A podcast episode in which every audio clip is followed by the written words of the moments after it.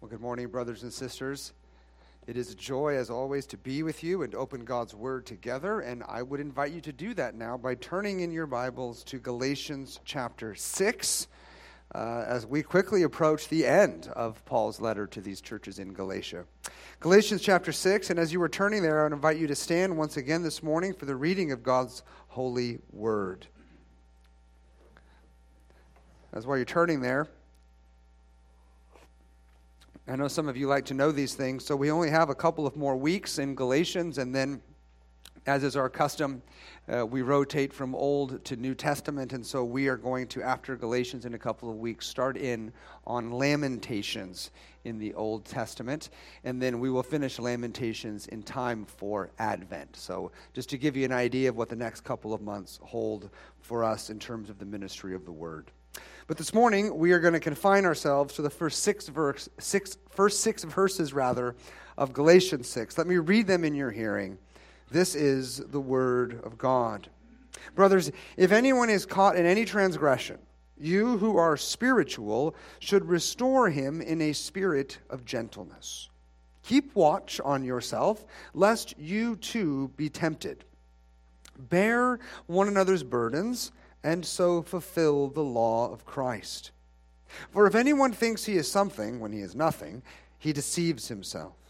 But let each one test his own work, and then his reason to boast will be in himself alone and not in his neighbor. For each will have to bear his own load. Let the one who is taught the word share all good things with the one who teaches. And thus ends this reading of God's holy, inspired, and inerrant word. Brothers and sisters, please find your seats. Uh, coming off of the heels of Galatians chapter 5, we can say that the Christian life is a life in and through and by the Holy Spirit. Yes, it's true. We've come to know the Father's great love for us. Yes. And it's true that by the grace of God, we have turned from our own bankruptcy and have received the riches of Christ's gospel. That's all true. But not to be missed, the Spirit of God now lives inside of us and is doing a work whereby He further conforms us into the very image of Jesus Christ. And now, because the Christian life is a life lived in the Spirit, we've been exhorted. Galatians 5:16. Walk by the Spirit. The apostle calls us in Galatians 5:18 to be led by the Spirit. If all that wasn't enough, in Galatians 5:25, we are to live by the Spirit, and then that same verse, Galatians 5:25, we are told, "Let us also keep in step with the Spirit." So catch this, walk by the Spirit, be led by the Spirit, live by the Spirit, keep in step with the Spirit. Here's the question. Okay, but what does all of that look like? Maybe I can ask it this way What is true spirituality? And before we answer that, I think we need to at least acknowledge the fact that there are many, many forms of faux spirituality. That is to say, those outside of the church, and unfortunately, those inside of the church, there's tons of pseudo forms of spirituality in no particular order. We might think of the charismatic approach. For this person, it's all about what God told them, the dream they had, the tongues they spoke in, or the prophecy they received. The measure of true spirituality, it would seem, is in your own personal experience. On the other side of the spectrum, you've got what I'll call this morning the brain on the stick approach to spirituality. Here, emotions are bad, feelings are to be avoided. Instead, we are like computers. We simply download biblical content and we store it away in a file on our hard drive. We know these Christians. These are the ones who are constantly listening to sermons. They've always got their earbuds in. It's the same ones who never attend prayer meeting and never actually do evangelism, but they're more than willing to tell you why you do it all wrong. These are the same folks that couldn't give a rip about anybody else in the church, but they'll smoke you in Bible trivia. Another form of faux spirituality is the liturgical approach. The idea here is really if we could just get back to this purer form of worship, then the mission would be complete and the kingdom of God would come. This gets cashed out in real life, where you see so called Protestants wearing clerical garbs, lighting candles, and waving incense all over the place. It's what we might call chasing smells and bells. Another rival to true spirituality is the mystical approach. Here I'm referring to the one who has a halo around his head. You know the guy. He sits over in the corner and he levitates and he can't be actually bothered to serve in the church or discipline his children. He is, after all, too busy meditating on the deep things of God. Then you have the Lone Ranger approach to spirituality. This is the character who isn't a part of a local church, and why would he be? All those people are just going to slow him down anyway. And besides, he knows he is spiritual because he always reads his two chapters in the morning all by himself. Another, another pseudo form of spirituality is the abstinence approach. This is the idea where one spirituality is really measured by just one single word the word don't. Don't eat that food. Don't marry. Don't drink good beer. Don't dance. Don't, don't, don't. It isn't said, at least not too loudly, uh, but true spirituality, it would seem, is best achieved by living in a monastery. Finally, and I will admit I don't know what to call this, so here goes. You've got the outlandish approach to spirituality. Doubt me if you will, but it is altogether true. There are those who profess Christ while at the same time barking like dogs, clucking like chickens, and go grave sucking. Perhaps that last one needs some clarification. This whole thing started down in Bethel, Redding, which I need to say is not to be confused with the Bethel Church in Richland. They have no association or affiliation.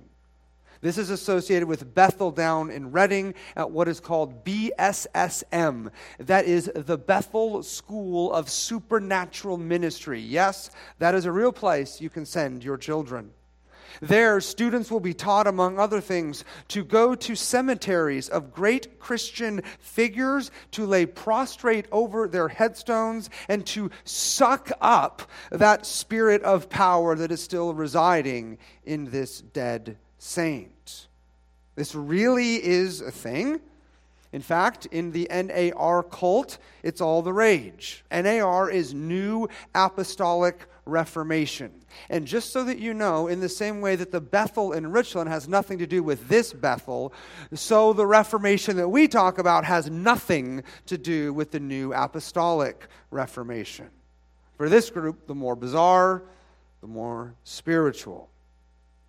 Now, here's a problem with all that stuff all of those forms of spirituality, they are woefully inadequate, and they are woefully inadequate because they do not do justice to God's Word.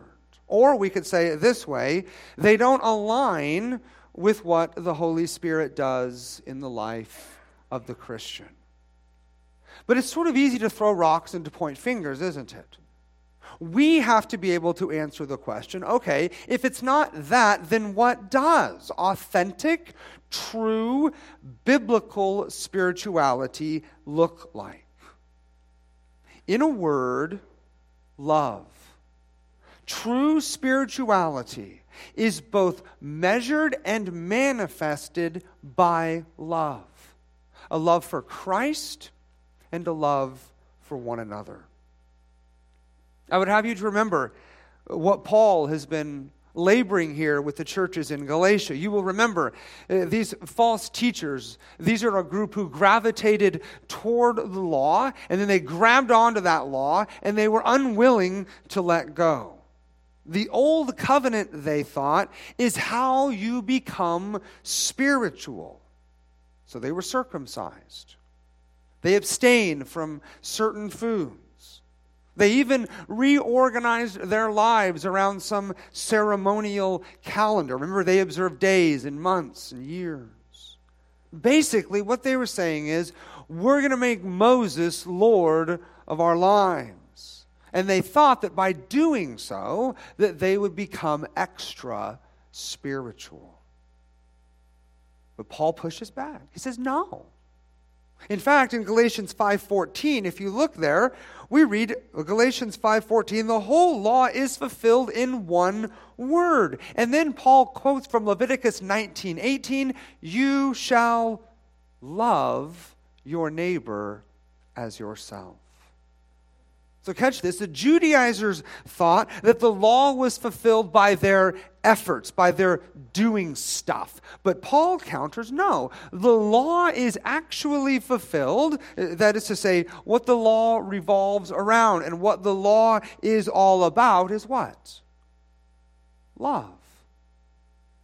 Don't miss this. The law isn't fulfilled with, eager, with either legalism or licentiousness. The law is fulfilled by love.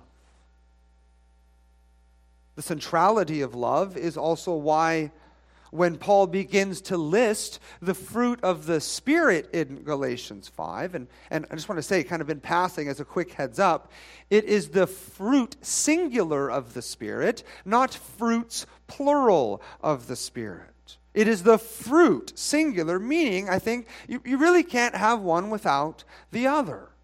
The fruit of the Spirit, brothers and sisters, is like a diamond, right? It has many sides, and, and depending upon how the light hits it and where you are looking at it, it is going to, to dazzle and be beautiful. But, but every light or every angle that that light hits, we recognize this is still just the one diamond, right? Well, likewise, the, the fruit of the Spirit, singular, it is what? It begins, Galatians 5.22, the fruit of the Spirit is love. So, again, to be redundant, love is how we measure and manifest true spirituality. It's a love for Christ, and it's a love for the person sitting next to you. Enter Galatians 6. Now, as you are probably aware, the chapter divisions are not inspired by the Holy Spirit they've actually been added along with uh, the, the verse numbers. And, and over the years, these have been added to help people like you and I better navigate our Bibles so that when I say, open your Bibles to Galatians chapter 6, you can find that. As opposed to just saying, open to Galatians chapter 6 and that part about helping someone who's overcome in a transgression, right? So, so the numbers, the chapters and number verses, uh, those have been added but they've been added to help us. And that's all a good thing. But sometimes these chapter divisions might leave us with the wrong impression. The wrong impression here would be thinking that Galatians chapter 6 is hermetically sealed off from the realities of Galatians chapter 5. But that's not the case. Paul here in Galatians 6 is continuing to instruct us about life in the Spirit, about true spirituality, the same things that he was saying at the end of Galatians 5. And his concern here is this love, please hear this, which is the fruit of the Spirit, is manifested in altogether practical ways. In fact, Paul will mention four ways in which true spirituality is demonstrated. Or, if you prefer, four ways in which love is lived out. First, true spirituality will restore. Let me say that again. True spirituality looks like us seeking to restore. This is what Paul says in verse 1. Brothers, If anyone is caught in any transgression, you who are spiritual should restore him in a spirit of gentleness. Keep watch on yourself, lest you too be tempted. Notice the context. This is a fellow Christian who has been caught or overtaken in some sin. The specific sin, you ask? Well, we don't actually know for certain, do we? But it probably has something to do with the works of the flesh that were found back in Galatians chapter 5, verses 19, 20, and 21. But again, we don't know all of the details, and I want to suggest to you that that is actually by design. In other words, the point here is that a fellow brother or sister in the church is caught up in some sin. The specifics don't matter, it is sin. What does matter, though, is our response to the whole situation. Church, what is your response to be? Well, we know what it's not, don't we? We are not called upon here to a hands off approach, are we? Our attitude that we ought to adopt in light of this passage is not to be something like, well, you know, I don't want to rock the boat. Or, well, I mean, it's not really my problem. We're not, we're not to have this, well, I, you know, I just don't want to intrude. Besides, I'm not an elder, I'm not a pastor. It's not, it's not my job to handle this stuff, it's their job to handle this stuff, right? This is why we pay them. I want you to be mindful of something.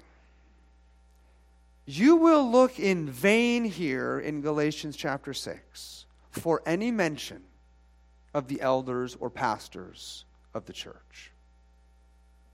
Similarly, when you look at the other passage in passages in the scriptures that speak to things like accountability or addressing sin issues or even church discipline, you know what you won't find?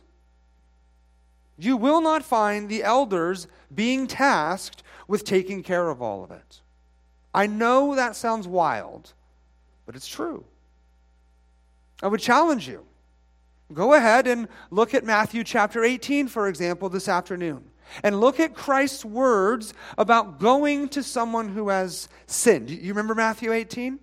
You remember you, you go to somebody if they've sinned against you, and if you repent, that's great. If not, then, then you grab a couple of more and, you, and, and you, you sort of continue to press. And if that person who has sinned, if they really dig their heels in, then eventually you, you tell it to the, the church. Here's my question Whose job is all of that? Who's the primary actor in Matthew chapter 18? The answer is the church, it's the congregation. The elders aren't even mentioned. The same is true, of course, of 1 Corinthians chapter 5. When it goes viral that the Reformed Baptist Church of Corinth has a member living in gross and heinous sexual sin, what does the Apostle Paul do? Does he shoot off a, a private email to the so called senior pastor telling him that he needs to handle this stuff all by himself? No. Truth be told, the apostle writes a public letter to the church, calling the church to action. Again, in 1 Corinthians 5, there is no mention of elders or pastors. Now, don't get me wrong. Am I suggesting that the elders shouldn't lead in the process? Of course not. Neither am I saying that the elders have no authority or jurisdiction in cases of church discipline or sin. Obviously, that is not the case. But what I am saying is this the purity of the church, both in its belief and in its behavior, is not the sole responsibility of the elders. It is the responsibility of the congregation. To be blunt, redeeming grace, it is your job. You should be discipling one another. You should be encouraging one another. You should be correcting and teaching and rebuking and loving and caring and admonishing one another. And when one of our own is, verse 1, caught in any transgression, it is not the elders or the pastors who are called upon to handle it. It's you, it's the church. So, for example, when there is gossip or complaining, whining or murmuring in the church, or when one of the sheep wanders from the fold and hasn't been in church for a few weeks, or when it comes to your attention that one of our brothers or sisters is dating or in some sort of romantic relationship with a non Christian when you discover a husband is no longer leading his family, or, or when it becomes apparent a wife is no longer submitting to her husband. Church, where there is anger and unforgiveness and drunkenness and pornography and lying among us, it is the church's responsibility. It is your job as members of this congregation to reach out, to intervene, and to seek to restore such a one. That is what true spirituality looks like. That's what love lived out looks like. And as we're doing this, as we're being the Christians that God has called us to be, we know from verse 1 that the aim in all of this is restoration. We're told in verse 1, you who are spiritual should restore him. And, and that verb restore is a graphic one. It's actually a medical term for healing that means to return to its former condition we might think of a doctor who sets a broken bone. Well, in much the same way, the erring sinner needs to be corrected. But let's be clear. Just as the doctor's aim is to heal his patient, so the church's aim is to restore this brother or sister. Now, church, we would do well to note in all of this that we are called upon to do this because in doing so, the congregation is following in the steps of her Savior. Here's what I mean Christ Himself, what He has done for us is what? Well, He has sought us out and restored us, restored us to the Father. Isn't this why Christ came? Why He was born? Why He died? The whole point and purpose of the cross, the very shedding of Christ's precious blood, was it not to restore us? We who were, verse 1, caught in transgression. So Christ sees our great need. He, he intervenes. He brings about restoration. And as the people of Christ, we are to follow our Lord. Christ is the great restorer of sinners. Amen? Well, the church is to go and do likewise. Notice again, this is laid at the feet not of the paid staff of the church, but before the feet of the spiritual one. Verse 1 is clear. You who are spiritual should restore him. Well, okay, who's that? Who's the spiritual one? Well, hopefully it's you.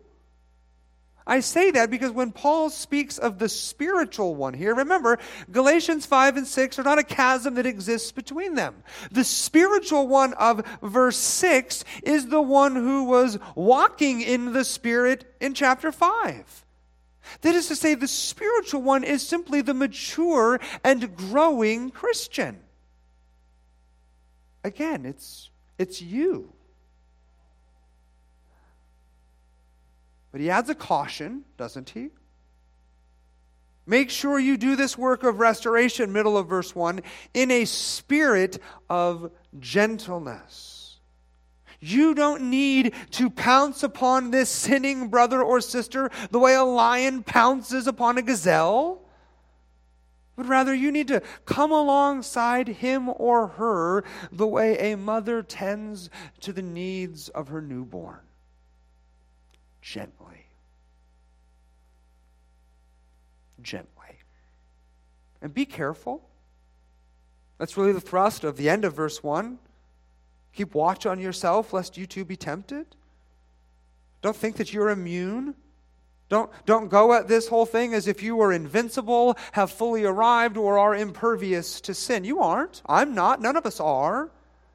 And so we need to make sure that as we put our arm out to this brother or sister who is caught in sin, we need, we need to make sure that we're pulling him up and he's not pulling us down, right? Again, this is true spirituality. It's not levitating in the corner, it's restoring. It's caring enough to get involved in the life of our brother or sister. From there, Paul mentions a second way in which true spirituality is lived out. Verse 2 is as clear as it is concise. Bear one another's burdens and so fulfill the law of Christ. That church is the look of love lived out in real life. It will look like you and me bearing each other's burdens. Now, this whole idea of bearing burdens, it presupposes three realities. Three realities that we often tend to forget. To begin with, Christians have burdens, right? Sometimes we get the idea that as Christians, we should always have a happy, perfect life. As Christians, we're not allowed to struggle, we can never be low. It's sort of put out there in the ether that if, that if we're really walking with Christ, then every day will be a rainbow with a pot of gold at the end of it. But that's not true. That's not true biblically, it's not true historically, and it is certainly not true experientially. It is not uncommon for Christians to have Volkswagen sized burdens weighing them down. Which brings us to the second reality this passage presupposes you can help. You can help. Scripture wouldn't call us to bear one another's burdens if that was impossible, or a waste of time, or an exercise in futility. The fact of the matter is, you really can come alongside me. You really can hold me up, and you really can strengthen me. And you know what? I need that. And I can return the favor. It's important at this point to remember that Christ not only restored us, but he did so through bearing our burdens. Think about that. What was our greatest burden? What was the heaviest burden of them all? Was it not our sin? Was it not our sin and the condemnation and the wrath that our sin provoked? So Christ comes. And he bears our greatest burden on the cross, forever taking away our sins. He doesn't just pay the penalty that we owed, as glorious as that is. But in and through the cross of Christ, the very wrath of God that was once against us has now been satisfied. If you are a Christian, your guilt has been taken away and you have been cleansed and made right in God's sight, all on account of Christ, who He is and what He has done. Christ so loves us that He took all the weight of our sin and He put it upon His own shoulders. This really is the scandal of the gospel. Christ has done for us what we could never do for ourselves. Like I said, this passage presupposes that we have burdens, that we can help, and then finally, that pride is dangerous. Pride is dangerous. What, what do I mean by that? Well, I mean, I can't bear your burden if I don't know you have a burden. And I won't know you have a burden if you, in your pride, don't tell me you have a burden. You dig? Right? Pride says, I'm fine. Pride says, I can do it alone. Pride says, well, I don't want to bother them. I don't want to make anybody worry. I don't want to just sort of dump on somebody. Pride says a whole bunch of stuff, but all of it comes with a hiss. Beloved, Christ bore our burdens on the cross once for all, taking away our sins. Because of him, we are right in God's sight. That's all true. But you know what is equally true? Right now, in our pilgrimage, we still at times find ourselves weighed down, do we not? Well, who is to help? And, and the initial answer that you might have, because we sort of live in a very pietistic, individualistic context, is, is to hear a question like, well, who is to help? And we'll immediately think, well, Christ is to help. And that's true. But that's not the totality of the answer. You want to know who is to help? Look around. Look around. This is the means of grace that Christ has given to you. The church exists, among other things, to help you and I bear our burdens. And the point is that when we do that, we're loving one another. Allow me to mention a third way in which we see authentic spirituality manifested. True spirituality is when we humbly and helpfully serve others. But again, even here at this juncture, pride tends to prey upon us. I say that because not only will pride keep us from being served, it will also keep us from serving. Let me put it this way Christian, you will not serve the church unless you are humble and you will not be helpful to the church unless you are humble. Which means that pride is termites in the floorboards. This seems to be what Paul is getting at in verses 3, 4, and 5. If, if you pick up a, a commentary on Galatians, what you will find is that, that Galatians 3, 4, and 5 is a, is a very sort of enigmatic part of Galatians, one that causes commentators and scholars and theologians to scratch their heads. Verse 3 says, for, for if anyone thinks he is something when he is nothing, he deceives himself. That part seems clear enough. Well, uh, let me ask you this what's, what's the quickest way to pull the wool over your own eyes? Well, the quickest way to do that is to think that you are something special, which is sort of the nature of pride and deception, isn't it? You might, you might go back, if you can, even before the garden where our first parents fell, and, and you might think of, of Satan and sort of how he rebelled? Well the, well, the short answer seems to be from Scripture that Satan rebelled because he was blinded by his pride. Or to use the language of our passage, he thought he was something when he was actually nothing. Which means that true spirituality is when we see ourselves, please hear this, as nothing more than sinners saved by grace. That's what we are. And when that undeniable reality, when, when that truth doesn't just sort of get into our heads, but also our hearts, when that truth that we are needy and dependent sinners who are saved by grace and it is all of Christ and none of me, when that reality grips you and when it captivates you, you know what will be birthed? Utter humility. Utter humility, which will in turn compel you to serve the person next to you. Reminds me of a story I heard a while ago about Muhammad Ali. Apparently, he was on a plane ready to take off when the flight attendant approached him and told him to, to put on his seat. Ali responded, Superman don't need no seatbelt. The flight attendant, very quick witted as she was, immediately shot back, Superman don't need no airplane neither. Buckle up. Christian, we must resist the temptation to view ourselves as some sort of spiritual supermen. We need to be humbled. We need to serve the church. We need to put our seatbelt on.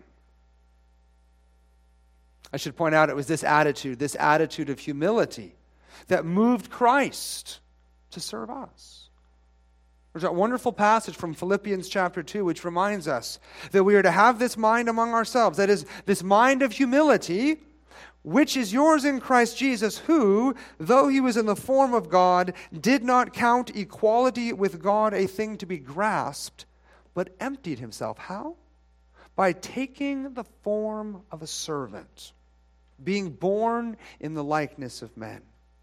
The passage goes on to say, and being found in human form, he humbled himself by becoming obedient to the point of death, even death on a cross. You see, from the perspective of Philippians chapter 2, our whole salvation is wrapped up in what? The humility of Christ. He who left glory, took on flesh, humbled himself as one of us, and yielded to the vicious nature of the cross. So that his death was the death of the humble God.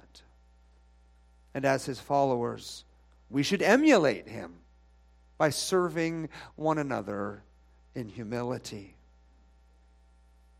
Verse 4 seems to pick up on the same idea. Like I said, verses 3, 4, and 5 are, are difficult to discern completely. I, I think from 30,000 feet, we can, we can sort of get the picture. Verse 4 says, But let each one test his own work, and then his reason to boast will be in himself alone and not in his neighbor. Paul seems to be saying something like this Quit comparing your resume with the person's next to you.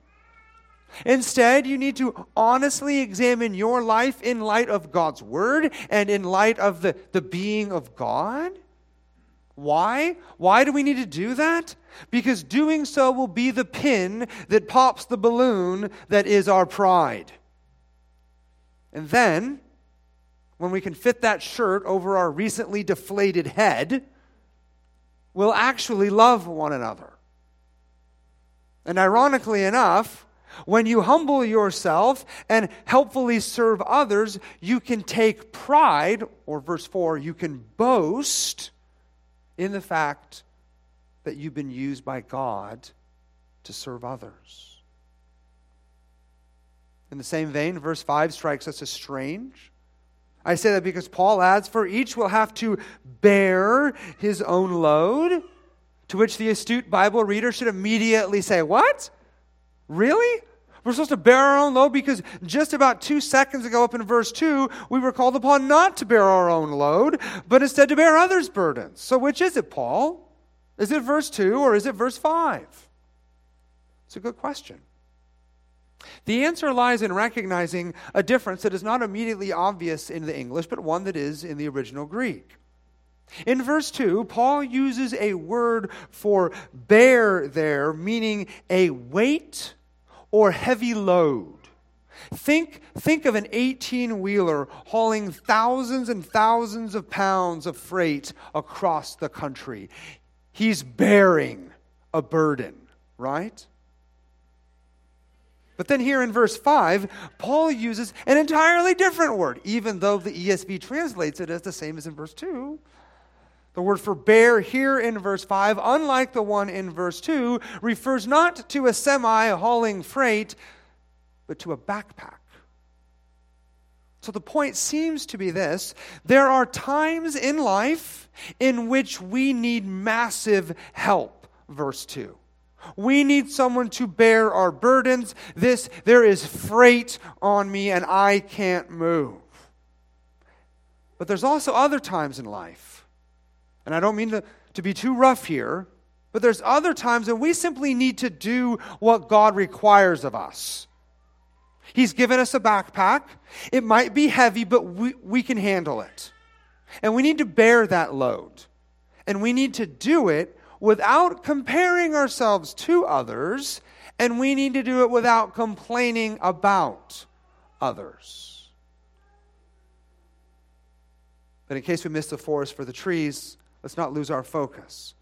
What Paul is saying is that true spirituality is not you levitating over in the corner with your eyes rolled back into your skull. That's not spirituality.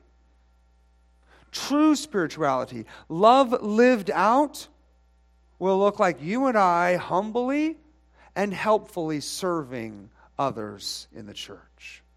Remember, just as Christ humbly and helpfully served us through his cross. This brings us to the fourth and final way in which true spirituality manifests itself. Here's your fourth word sharing. Sharing with others. Verse 6 announces, Let the one who is taught the word share all good things with the one who teaches. Notice the relationship.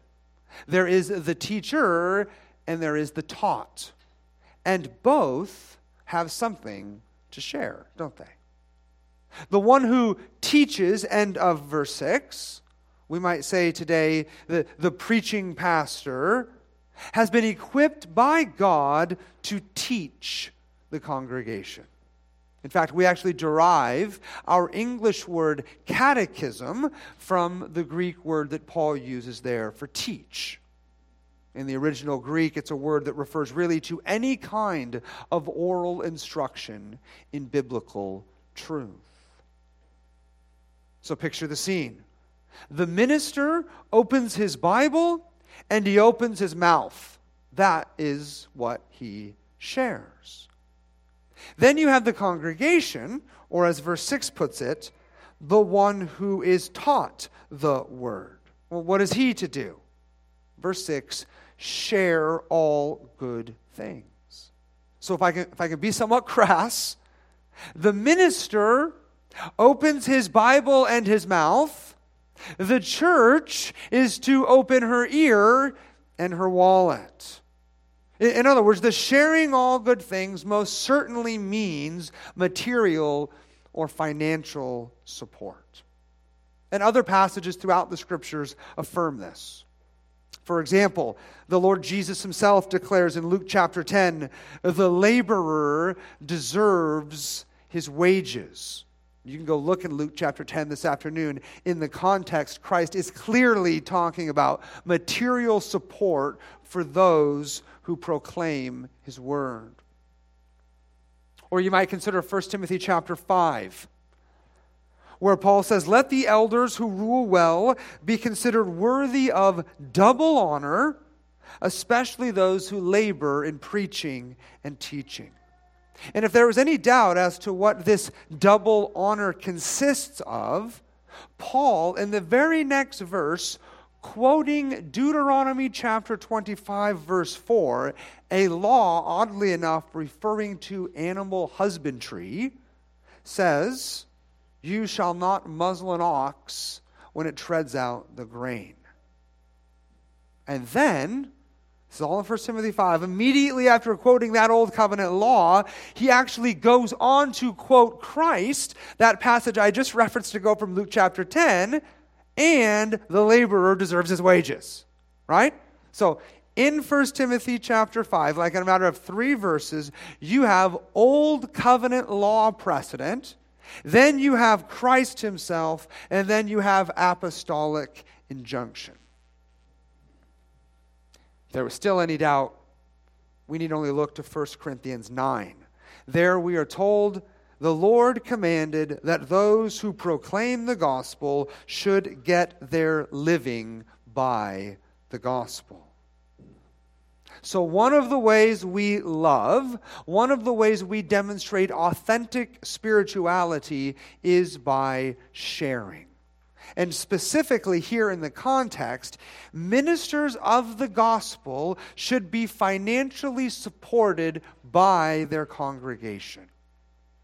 Or, if you will allow me to quote the Second London Confession of Faith, chapter 26, paragraph 10, puts it this way The churches to whom pastors minister must not only give them all due respect but also must share with them from all their good things according to their ability. They must do this, the confession says, so their pastors may have a comfortable living without having to be entangled in secular matters, and so they can show hospitality to others. That's chapter 26, paragraph 10. Let me be quick to say, my family is altogether grateful for how redeeming grace has been both diligent and faithful in this matter. We are not losing weight in the Damerel family, and for that, we thank you. Now, as I mentioned earlier, there is actually quite a bit of confusion these days, even among Christians, when it comes to true spirituality. Thankfully, brothers and sisters, I think we actually have a very clear and compelling picture before us. True spirituality is love lived out. It looks like us restoring, bearing, serving, and sharing. When the rubber meets the road, that is true spirituality. So let me ask you one final question. Given all of that we've seen, given all of this, what does this require? What does, what does true spirituality necessitate? And the answer is other people. The answer is one another. The answer is the church.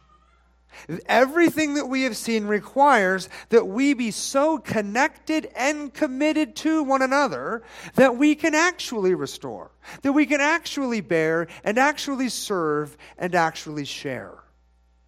Which is sort of a long way to simply say true love, which is the mark of authentic spirituality, is worked out in the midst of a messy church, one full of imperfect people where we learn to love each other by getting our hands dirty with each other.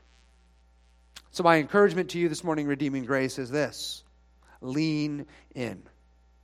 Press on in the grace of Christ. Know this Christ has showered his love upon us. And so we ought then, in turn, to love each other. Join with me in prayer. We come, before, we come before you this morning, Father, in the name of Christ, uh, praying that you would erase from our minds and our hearts any idea of, of, of loving one another that doesn't have one another involved. In other words, again, we are so prone to thinking that we can live the Christian life all by ourselves, holed up in our rooms, Bible in hand, as if we don't need anybody. And the fact of the matter is, we have been confronted with the error of that thinking this morning and pray that you would remove it from us as individuals, from our families, and from us as a church. Instead, we pray that the presence of your Holy Spirit would be evident in, again, our lives, our families, and this church, and that it would take the shape of very practical ways in which we would love one another. We pray that this would be the case. We pray that this would be the case so that the world would know that we are the disciples of Christ by our love for one another. We ask these things, Father, again, praying in the name of Christ for the power and presence of your Spirit to accomplish these things. And God's people said, Amen.